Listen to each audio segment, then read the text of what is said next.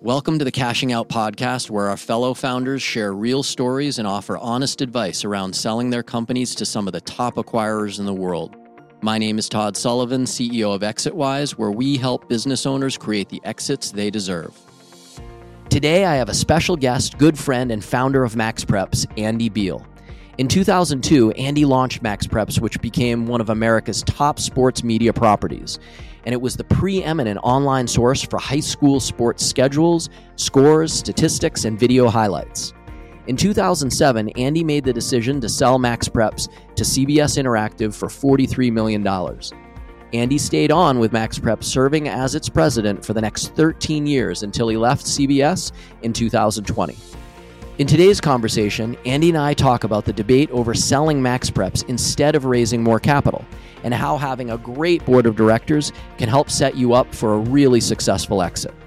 I hope you enjoy my conversation with Andy Beal. Andy, thank you for being here. I'm very excited to, to have you, right? We've been friends for a while, certainly business colleagues. Our partnership was instrumental in helping build one of my companies. And I'm just thrilled to get you on because, you know, MaxPreps there's so many people. There are millions of people certainly that have seen the site, right? You had millions of impressions a month, but people know the brand. They relied on it for so long. Really iconic sports site, and as sports guys, right, it was very meaningful to know it as a consumer, but also as a business partner. So thank you so much for being here. My pleasure to be here, and you know, talking about MaxPreps is something that I enjoy doing. So I know that I'm going to have an enjoyable conversation. That's great. And I guess I have to throw in there when you took this time slot, I had no problem bumping Mark Cuban from this. So thank you. yeah, right. what what would you have said if I said I bumped Garth Brooks? Uh, uh, why don't we do this together? I, I would yeah. I'd be happy to podcast talk about business Garth Brooks. Yeah, yeah. Well, why, why, don't we why don't we jump in and and I think a good place to start really like is your beginning. You know, how did you? Well, why don't we go back to like how did you start entrepreneurship? Because Max Prep's not the only business that you've built and sold. So maybe you can kind of take me back some early influences. You know, what got got you into this? Yeah. So you know, um, going way back, uh, growing up in Southern California, my dad was a high school teacher and a coach. Um, had the pleasure of you know watching him on the sidelines with uh, you know athletes that emerged you know at his high school. Uh, John Elway being the most prominent, and uh, you know remember him coming home from the first practice when Elway showed up as a uh, at, at the time as three year high schools in Los Angeles as a sophomore. Uh, and my dad coming home and saying, "We got a kid that's going to be in the NFL." Oh, and awesome. you know, I, I, tried to de- I tried to debate him on that point, saying that the the, uh, the quarterback at Canoga Park High School was going to be better than, uh, than this. and he was talking about his son. You don't know what you're talking about, but at any rate, went to college at Cal State Northridge uh, initially, and then transferred to Sacramento State. Met my bride, uh, and we stayed here to basically raise our family. I studied political science in school as soon as I came out of school, I ran for my first office, won a local town council seat, and discovered very, very quickly that I actually hated politics and public administration and uh, decided to follow some advice that my dad had given me years earlier, which is, son, you need to go into sales. Yeah. So I think that technology sales had some success with that. I was exposed to uh, technology as a result of that. And in 1992, now I quit my job to you know, expound my business. And, you know, looking back on, on what that business concept was, it's laughable. But, you know, essentially I, in 1992 is really kind of pre-internet. But I had this notion that we could basically build a, a fax delivery network for uh, consumers to basically, you know, order documents and have them delivered to their house. So as an example, you'd be listening to a talk radio show and the host would say, hey, I wish you could read this article in the New York Times. Well, how, how could I do that in, in sitting mm-hmm. in Sacramento, California? And so I thought, well, why don't we just, you know, work out a way to, uh, you know, deliver that kind of content, port of uh, other media, particularly radio. And that's what, that was the concept that started uh, my entrepreneurial journey. That's great. And Todd, you, you know, you, you use term serial entrepreneur. I'm a serial entrepreneur within this within the scope of a single business. So yeah. I started my business in 1992.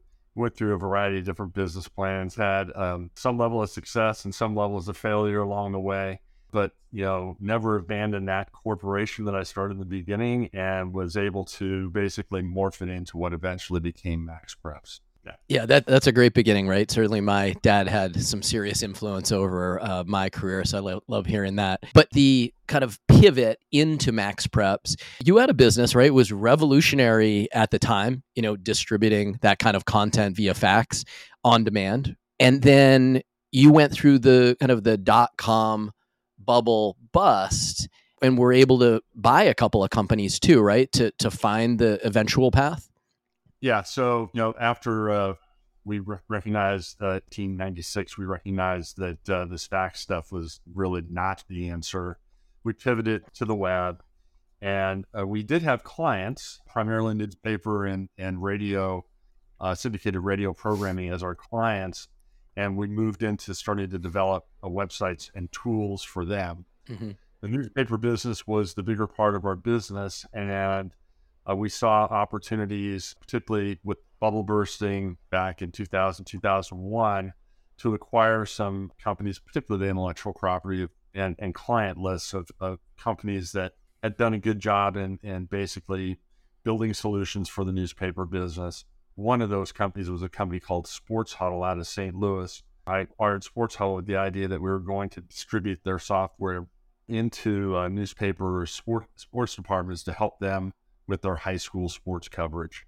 Very manual process and the, and the way high school sports was covered by newspapers, and we were wanting to bring them into the 21st century.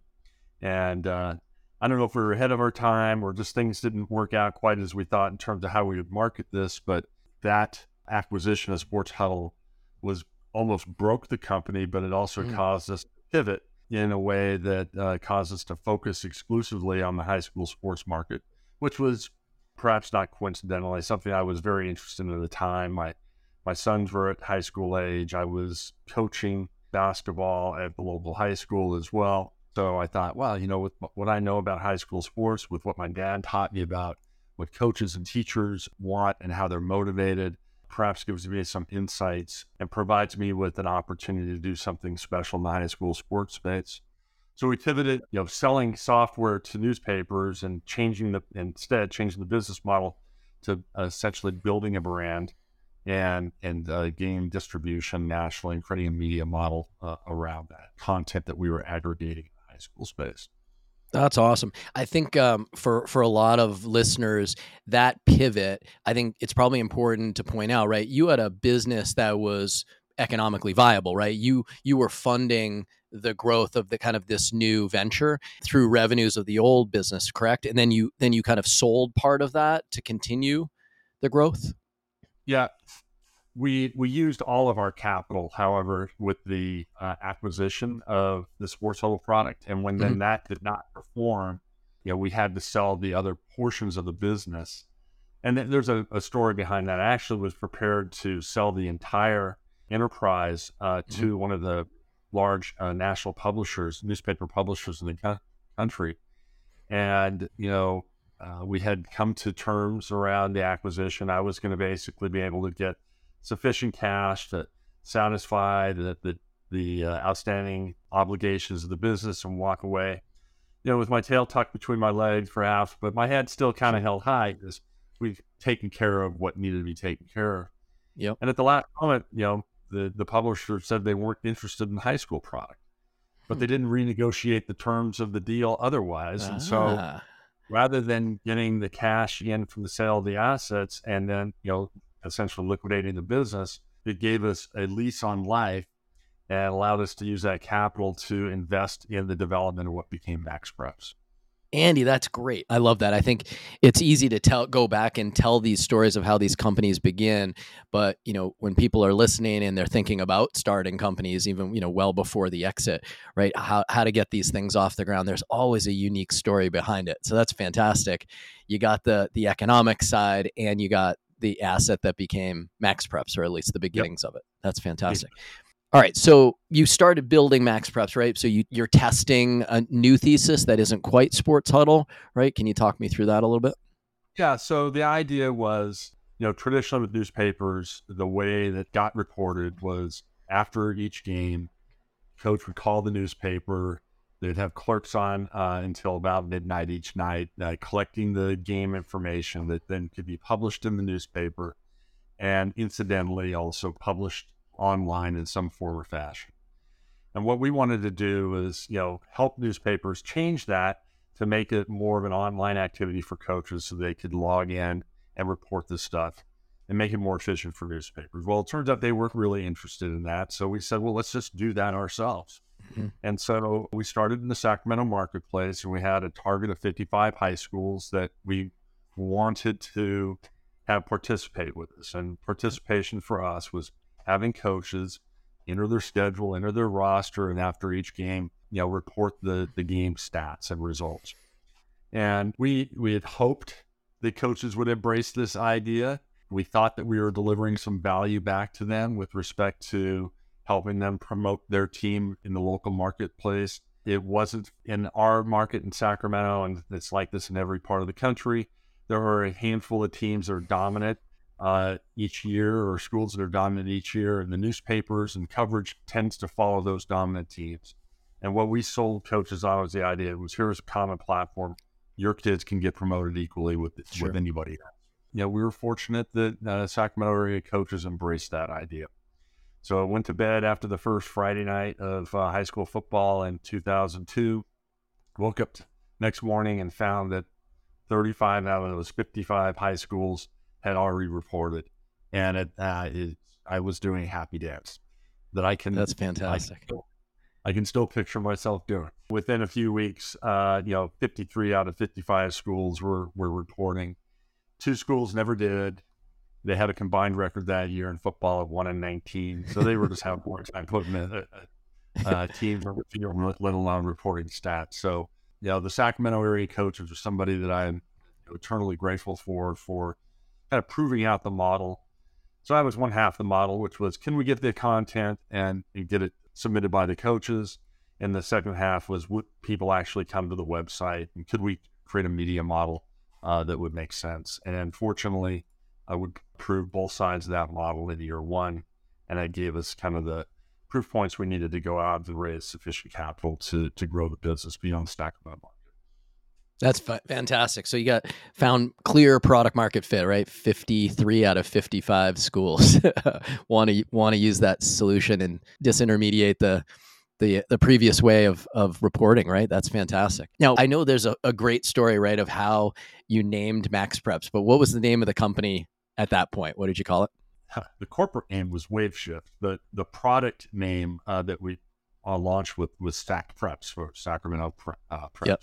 Yeah. Yeah. So then uh, I did buy another small publisher that was doing high school sports up in the far northern reaches of California, uh, north of Sacramento, the Oregon border.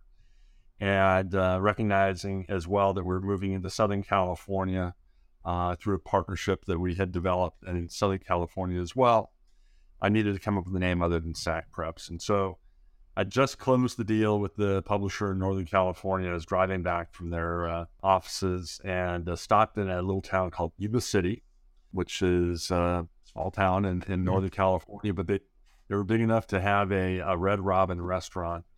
And um, so I stopped in for and had lunch and a milkshake. And as I was sucking on my milkshake, I was trying to uh, figure out a name. I, had a yellow sheet of paper and I was just writing names down for what are we're going to call ourselves. I looked out the window of Red Robin, FoodMaxx, a TJ Maxx, and an Auto Max, all in view.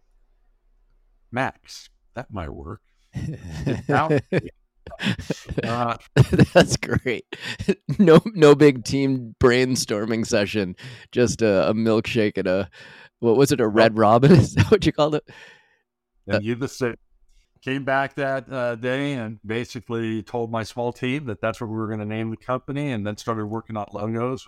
Okay, so you went and acquire another audience or another territory, right? You know you're expanding, but still you're not out of the woods. You found local product market fit. At what point did you know this is really we're off to the races, MaxPreps is going to be successful? Well, a couple couple stories, but I'll, I'll I'll I'll try to narrow it down to one. So the Sacramento Bee has been, you know, in the business of chronicling high school sports for probably 70, 80 years. Mm-hmm. Uh, they're a newspaper in Sacramento. And um, we launched in September and, you know, we started to, you know, notice that the Sacramento Bee reporters out at games started to be not so nice to us and whatnot. And they, they, we were clearly impacting their ability to uh, collect, you know, the type of information they wanted post game. Coaches weren't calling in as much. And I get a call from the publisher of the Sacramento Bee, and he just invited me down to his office. And I, I really didn't know what to expect. I thought maybe they were going to try to accuse me of something or, or, or, something.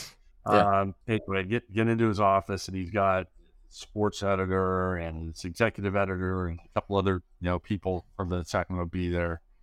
And uh, he starts the meeting this way. He says, Andy, how long have you been collecting high school sports stats and doing yeah. uh, Sac Preps? And I said, about three months. And he turns to his guys, and how long have we been doing it? About 70 years. He looks back, and he goes, this guy's kicking our ass. And I figured, talking to talking about Sac Preps kicking the the Sac Bee's ass, and he, he goes, I, I suggest you figure out how to work with him. So that was pretty special moment. You know, I don't know if that told me that we were going to make it, you know, nationally, but it told me that we were clearly able to do that disintermediation process, at least in Sacramento, and it gave me, uh, you know, the confidence that we could probably do it elsewhere. And Sacramento is, you know, a great test market generally in terms of, you know, companies like to do test marketing in this particular market. And so being able to utilize Sacramento as the test and demonstrate that we could aggregate audience, disintermediate the newspaper, get coaches to trust us, uh, gave us confidence to move into other markets. Uh, and so we grew sequentially from there. You know, the the next year we did all of California from, uh, and then then the West Coast, and then we leaped across the country and did a deal with the MSG network in New York to to cover the New York tri-state market, and then we filled in the country uh, over the next couple of years. So we were pretty that's ubiquitous by 2005. Oh, that's fantastic. Yeah. All right. So, what I, would love to get into kind of the exit side of this, right? So, you've built something that is has clear value. I'm sure you're you're loving the journey. Certainly, I know some of the employees. You must be having a great time with the people, the team that you built.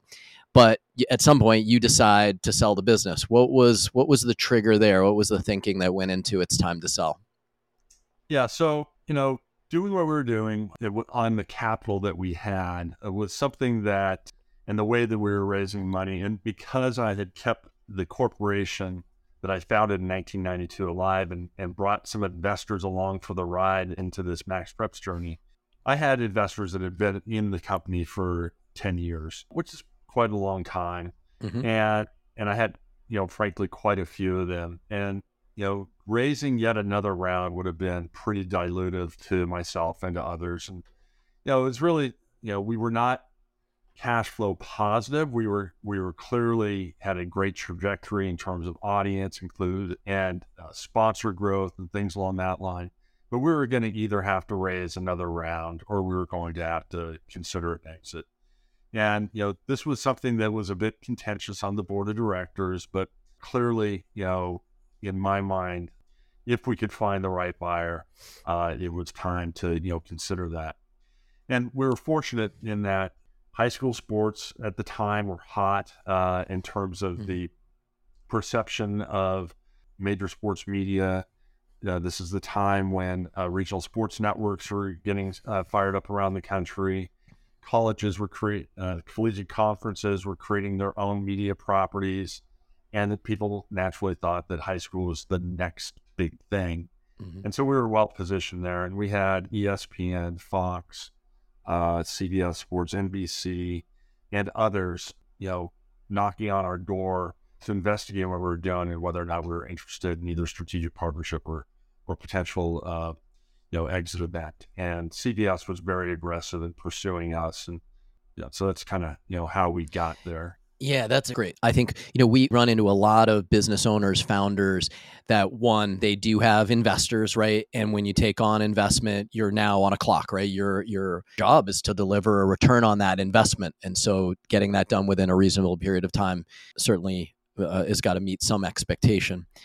And and I guess the second part of that. What we see a lot of is um, founders come to us with this decision of like, do I raise money or do I sell a business? And um, you know, I think a lot of us have, as founders have faced that. And you know, you you got to face certainly dilution, but what are those new hurdles that you have to hit to make your equity as valuable or more valuable? And you take on you know potentially a lot of risk to do that. So um, it's fantastic that you take a moment, talk to the board and say, you know, where do we stand? Can we provide the right return today to investors who have been here, you know, for a long period of time? So that's really responsible. And I know everybody doesn't agree on that. Um, a lot of times, investors that we see want to kind of double down. They want to keep throwing dollars in, and and because they're looking for their unicorn, they're not trying to hit singles, doubles, you know, home runs like entrepreneurs are. So sometimes that can, you know, have have some conflict. Uh, so all right, so you're also getting inbound interest at the same time. So you, as you're having these discussions uh, by by some of these big media companies, it may be fair to say that the inbound interest preceded, you know, our notion that it was time to sell. But it, as a result of the inbound interest, it caused us to reflect on, well, what do we, what do we do, and what's the time timelines on raising the next round? And it doesn't make sense to potentially pull the trigger on an exit now. And um, yeah, so you know, it, you know, kind of a funny story. Get a call from a you know a New York-based attorney uh, to just say that they just wanted to meet us. Had no idea okay. really why. Yeah, and we were gonna. I was spending quite a bit of time back in New York on the MSG stuff anyway, so we agreed to meet. And um, you know, it was, it was clear that they were fishing on behalf of somebody around, you know, potential acquisitions. Sure. Well, that that that potential acquirer that that had engaged this uh, firm was CBS, and okay. uh, shortly thereafter, I, I got a phone call. I didn't know it was CBS, but uh, came to learn later it was. Got a phone call from a, a gentleman named Joe Ianniello, and Joe ran corporate development for CBS. He called me at home and identified himself and said, uh, "Hi, I'm Joe Ianniello with uh, with CBS, and we want to buy your business." Wow. And, and I and I thought, all right, who's this guy really? Which one of their friends put, put to, like that? But to, sure enough, it, it, it, was the real deal. And Joe, uh, interestingly enough, uh, eventually became the CEO of uh, of CBS Corporation, and uh, but he was the guy that ran the process for CBS to acquire MaxPreps. Okay, that's fantastic. Now, all right, so so you, you got the inbound interest, you kind of got all the stakeholders, their mindset that this should be a possibility. We need to at least explore this. Now you're you're not going off and doing this on your own, right? You put an M and A team around you. Can you talk to me about that that process? Because you know, for us, founders need to know, right? They, they, this is a level of expertise that you really need on your side. Yeah. So, you know, our initial money uh, was, you know, that money that came from the sale of, of the assets. And then we had a, an investor that was a, a, big believer in the business. His name's Lee Reese, and eternally grateful to Lee for his belief in funding the business as we were getting it off the ground. Then we did an A round with Draper Fisher, one of their affiliate funds. And then uh, we did a B round out of um, New York in a company called Dolphin Equity. And uh, the lead on that was a guy named Sal Terabasi. And Sal joined our board of directors. Mm-hmm. And Sal, Sal was critical to this preparation for the process and then the process itself. Mm-hmm. So having a great board member that's a professional investor was very, very helpful to us. First off, before we were, we knew we were in the uh, wanting to be acquired. You know, just getting all all the corporate matters buttoned up, so that when it when we did come to a, a time when it was you know time to consider a sale, all our doc- documentation was was clean. All the board minutes were you know well well done. The dashboards were you know well constructed and informative. you know, just a, a number of things that, you know, while we were busy running around, you know, trying to engage coaches and audience on a day to day basis, these were things that can sometimes slip through the cracks, so to speak, and Sure. make sure that they are actually appropriately dealt with and managed properly is important when you come to the exit process. So then uh, Sal also recommended that we, you know, interview investment banking firms. And so we did a bake off in New York. We had about eight firms come in over the course of two or three days, you know, basically sharing with us uh, their industry specific, which is media, media industry specific deal points, how they thought they could get the, the valuation for the company that the board was seeking. And ultimately, we we uh, selected um, Jefferies to help us, and it, we engaged Jefferies as our investment banker to basically run the process for us. And uh, while you recognize that you're you're going to pay your investment banker, you know, not an insubstantial sum of money, it was easily worth it. Yeah, Andy, that I I love hearing that that you know you had a really experienced board member, right, who'd, who'd likely been through M and A before. They're also an investor. They're aligned with getting you the the best outcome, and that you you know not only are you putting the company in in really good presentation order. Um, I know we spend a lot of time with companies getting that, with financial analysts getting their books uh, prepared to even present that to an investment bank, because as you go to do that bake off, uh, as you call it, it, is like the perfect words. You want to be presenting, you know, the best s- sellable company as well. So getting your ducks in a row clearly hugely important, and then having this bake off right with industry specialized investment banking groups, but actual industry specialized investment bankers, right? That is really really key, and that is no small task, right? That's that's essentially what we do. We vet hundreds and hundreds of individual investment bankers in order to have a bake off for every founder. So you know when you're going in, you know where valuation expectations is, everybody's on the same page. You know the the the buyer lists, the relationships that they have. That's hugely important. And then to get Jefferies, um, I've got to give a shout out to Storm Duncan uh, at Jefferies. He's no longer at Jefferies. He's just left to start his own firm. Um, but one of our you know top top investment bankers on the technology side and really understands Web three and um, you know a variety of things. And he's been a top guy for 13 years at Jefferies, so at an incredible firm. So you're very fortunate to have a group like that um, representing you. All right, so you've got that the team and they're kicking it off. Can you tell me, talk to me through the process? Was it just going after CBS at that point, or was Jefferies saying, let's spin up some competition? So uh, exactly. So Jefferies went out, and you know we had some warm leads for them, but you know it was great about hiring a company like Jefferies and their media specialty team uh, was that they knew the key players as as well uh, or better than we did, and uh, you know they were able to basically you know determine whether or not what CBS was proposing was you know the right deal for us, and so ultimately what happened is that we established a a price range and went into an LOI with uh, with CBS. The price range was rather broad, and then depending upon how uh, the diligence process went, would basically help CBS find the value point, and uh, that that worked out quite well. And because our books were clean, and because yeah we we had everything that they were seeking within the scope of the the, the data room uh, that we we had set up. They came back to us and said we were the cleanest company that they'd ever you know really looked into, and Mhm. and grateful for that compliment. But you know that was thanks to Sal and and also the investment banking team at Jefferies to help us get there.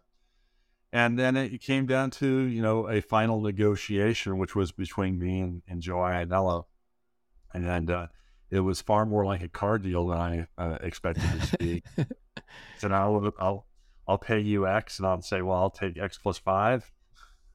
And Yeah. we did haggled back and forth, and met in the middle of uh, of that uh, at the very high end of the range, very close to the high end of the range. So we're pretty clear.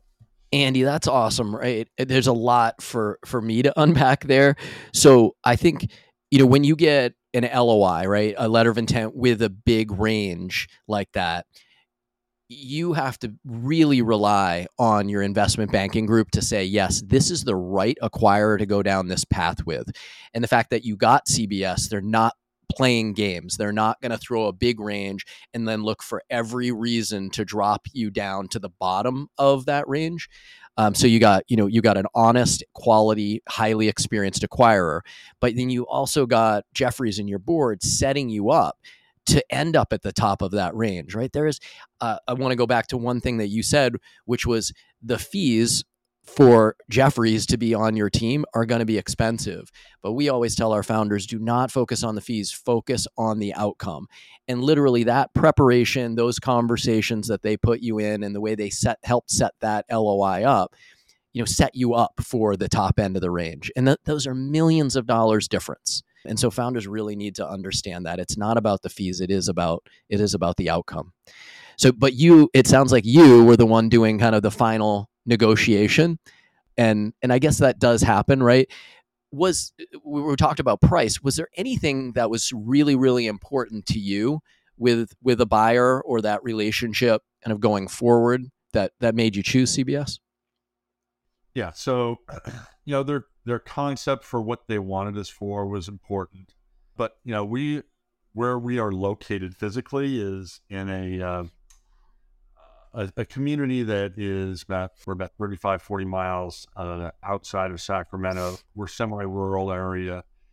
We, we probably yeah, at the time of the acquisition we may have been the largest uh, and i'll say office business you know in our community. And so it was very important to me and and the, the entire staff was was local i uh, they're young people that graduated from local high schools and go away to college and come back and look for jobs in our, our community. They're not that common. Mm-hmm. And so being able to keep MaxPreps in El Dorado County, in our hometown, was important to me. And we did negotiate around that as well. And it was interesting, you know, they, they didn't push back very hard on that. Mm-hmm. And uh, it takes some time to figure it out. But, uh, you know, we think about a company like CBS, they had hundreds of radio stations across the country hundreds of television stations, uh, both in terms of syndicated partners and, and owned and operated stations. There, there wasn't a centralizing bone in their body. So, I mean, the idea that I had to negotiate that was probably, you know, a much bigger deal for me than it was for them. Yeah. Because uh, they're very, very accustomed to having distributed operations. Got it. What about you personally? Right, this has been your baby to this point, um, and you're you're a young guy. Like, what are you thinking about your personal career? Uh, and and that's uh, you're very nice to say a young guy. I'm not. And when I sold MaxPreps, I was 49. Now, now that I'm 64, I look back and go, "No, that's really young." But at the time, I was yeah. 49. I'm nearing the you know the twilight of my career. Uh, you know, I I loved doing MaxPreps. I was still coaching at the high school level. Uh, and you know, I love the the rush of watching the audience numbers, and you know, Friday night were you know our highlights uh, at uh, during the fall were our highlights for MaxPreps, and I loved the, the rush of watching literally you know millions of people uh, a day, you know, coming to to our site. I enjoyed selling sponsorships and you know at being an advocate for high school sports in corporate America in some respects as well. So there's a, a variety of mm-hmm. things that I, I loved about MaxPreps, and I was by no means ready to move on and do something else. I was very satisfied to be able to stay with CBS, be an executive at CBS, uh, and and run the high school operation for them. That's great. Yeah, I think you know a lot of business owners, right? Your, their identity can get tied into the business that they've built, right? It's their baby. That's how they relate to family, friends, business colleagues, and so, you know, to me, you structured an exit that allowed you to have substantial control, maintain where the business was, continue to run the business, just um, new ownership. Can you talk a little bit about how, you know, that changes you when you sell a business? Yeah. So, you know, it takes some degree of pressure off. I mean, there's new pressures mm-hmm. that come, but not having to worry about whether or not you're going to be able to make payroll, you know, mm-hmm. is, is, these people that you're working with every day, they're, they become your friends. Uh, you mm-hmm. know their delinquencies on, you know, making house payments and car payments, and they have kids at home. And the pressure of knowing that you can actually make payroll each week or every other week was something that uh, I was glad to have that pressure kind of come off me. There were other things, you know, in terms of the day to day that changed. You know, having access to the corporate resources at CBS was something that was, you know, really useful as well in terms of being able to access, you know, HR professionals, finance professionals, and and lawyers, and not having to necessarily pay the freight, uh, you know, from your own pocket in order to basically have uh, contracts paid. So that yep. that was really uh, useful uh, within CBS. And and again, going back to just yes, you want to perform for for the new owners. You want to make sure that you're continuing to do well, but the the level of pressure to make sure that you're hitting payroll and paying your bills it is is reduced when you're part of a bigger organization like that. That's awesome. So so you, but you stay there. You stay there for 13 years, right? And yes. and you grew that business i mean I, remembering some of the stats like 10x your your audience. So when you look back at the sale of the business and how that was structured do you feel like you structured it appropriately given how much you grew it and not you know increasing costs? I mean it's remarkable what happens once you end up in in the cbs camp. So was it was it structured appropriately uh, when you look back on it? Yes. I have no regrets on that. that's awesome. so the way that the deal was structured was was fair. Uh, CBS followed through on, on everything they said they were going to do, and you know I was very satisfied to you know um, have MaxPreps inside of CBS that's uh, we do so many deals right? And we do our, our investment bankers and our m&a teams do deals with kind of known quantities as well as you know new private equity firms new family offices new strategic partners. And i think one thing you can say about these companies the cbs's of the world is they have that reputation to uphold right they have to they do right by you right? Because they want you referring in deals. They want that reputation. So I feel like them in particular do a very good job from from an M&A perspective. And then you've got Jefferies, right? If you want to see a Jefferies deal, which are going to be the best deals out there, you better play nicely. So I think, you know, for our founders to understand the intricacies of how it's not just contracts that create behavior, right? There are a lot of things at play. So it sounds like you, know you had the right team, you had the right acquirer, and everything you know lived up to as promised. That's fantastic. Can we jump into? Do do you think was there any mistake, any mistake that you made during that M and A process before, right? You know, right before you sold, that you would go back and you know share with your fellow founders, like, don't make this mistake, or do you think everything just went really well? I've made plenty of mistakes in my life. Uh, but I would say that the process that led to the sale to CBS was the, I was at my best during that process. And, you know, there were a number of moving parts. We had, like I said, you know, and some board members that wanted to move in a different direction. Being able to keep the board together and move, keep them moving forward, keep the the pro, the diligence process going with CBS, and getting it to the finish line or the cross that finish line was definitely the highlight of my career. And I don't think I made any serious mistakes during that process. Like I said, I've made plenty awesome. of others, but that that one was pretty good. All right, so let's we're going to go into overtime here, right? We're sports guys, so I got to use that analogy. So, who did, when you inked the deal, who was the first call? Who did you call first? My, my wife, uh, definitely. Right. Uh, and my wife's a businesswoman as well and she's in real estate and you know she she's had deals that get to you know right to the finish line and somebody pulls plug on the deal or literally she had a, a client die you know the day before an escrow was supposed to close. So you know she was always a little bit more skeptical than i was that it was going to get done. And so being able to let her know that it actually got done was was was pretty special. That's fantastic. I'm I'm going to throw in one thing that time really does kill deals. So I'm sure she's seen, you know, her share of hardship in in transactions. We have one closing tomorrow, right? And there's always one little issue, one little last thing. And we've seen deals die eight days before signatures on a page with really nothing else to argue about other than COVID hits, the economy changes, things outside of people's control. So founders really have to understand that you, you gotta you gotta move when it's time to move. So for next question, like who did who did you celebrate with, or really how did you celebrate with team, family, any big celebrations? Yeah, so you know we went to uh, New York, and I brought my uh, my key players on my team uh, with me back to New York, and you know we we did celebrate with the CBS folks. So they put on a very nice lunch and then they put on a very nice dinner as well. And so it was great to have, you know, my teammates there with me as we got to know the people we were going to be working with and were able to celebrate with them.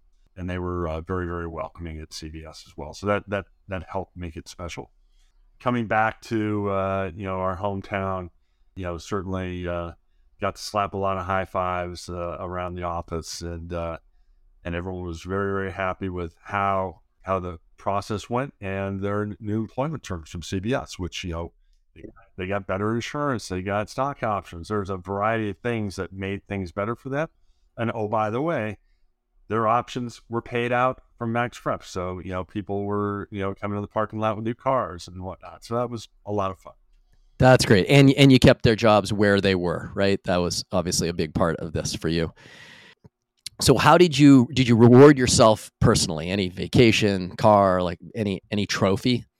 Yeah yeah certainly. And uh, you know that year took the family uh, to hawaii and and we ended up bigger than we would have done in the, in the past. We uh, and we paid off our home. And you know so we've been uh, you know debt free ever since. And that's a that's a position i want that's a great feeling. We have uh, we have one founder that says, "Oh, I took my family to Disney World." I'm like, "Oh yeah, it's like like winning the Super Bowl." He's like, "No, no. When I say my family, I mean everybody we know's family. I took everyone to Disney World, which is great." Um, all right, so la- last two questions. Any advice you want to give to our fellow founders around selling a company? You know, I think uh, you know I had not done that before, and so having the, the um, professional investors on your board of directors uh, is was critically important.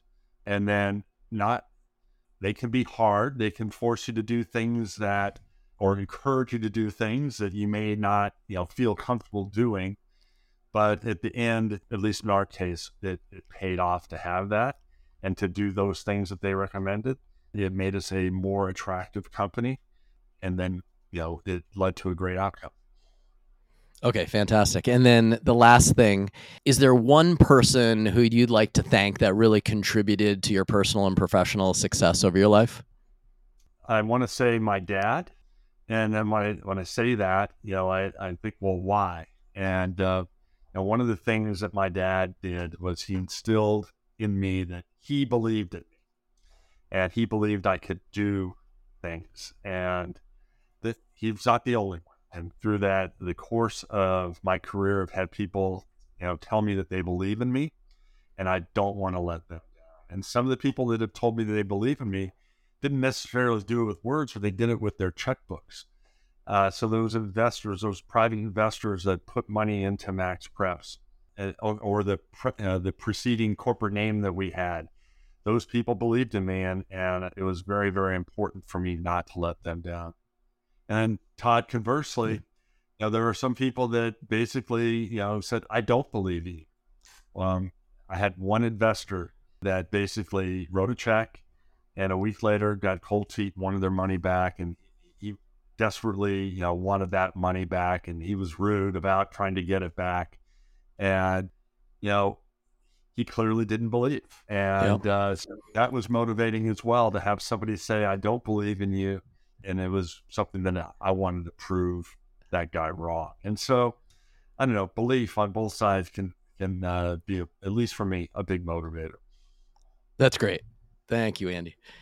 Well, look, this has been a real pleasure for me. Like, you know, I said at the beginning, we've known each other a long time. I think, uh, you know, I consider our professional relationship a big part of the success that, that I've had as well.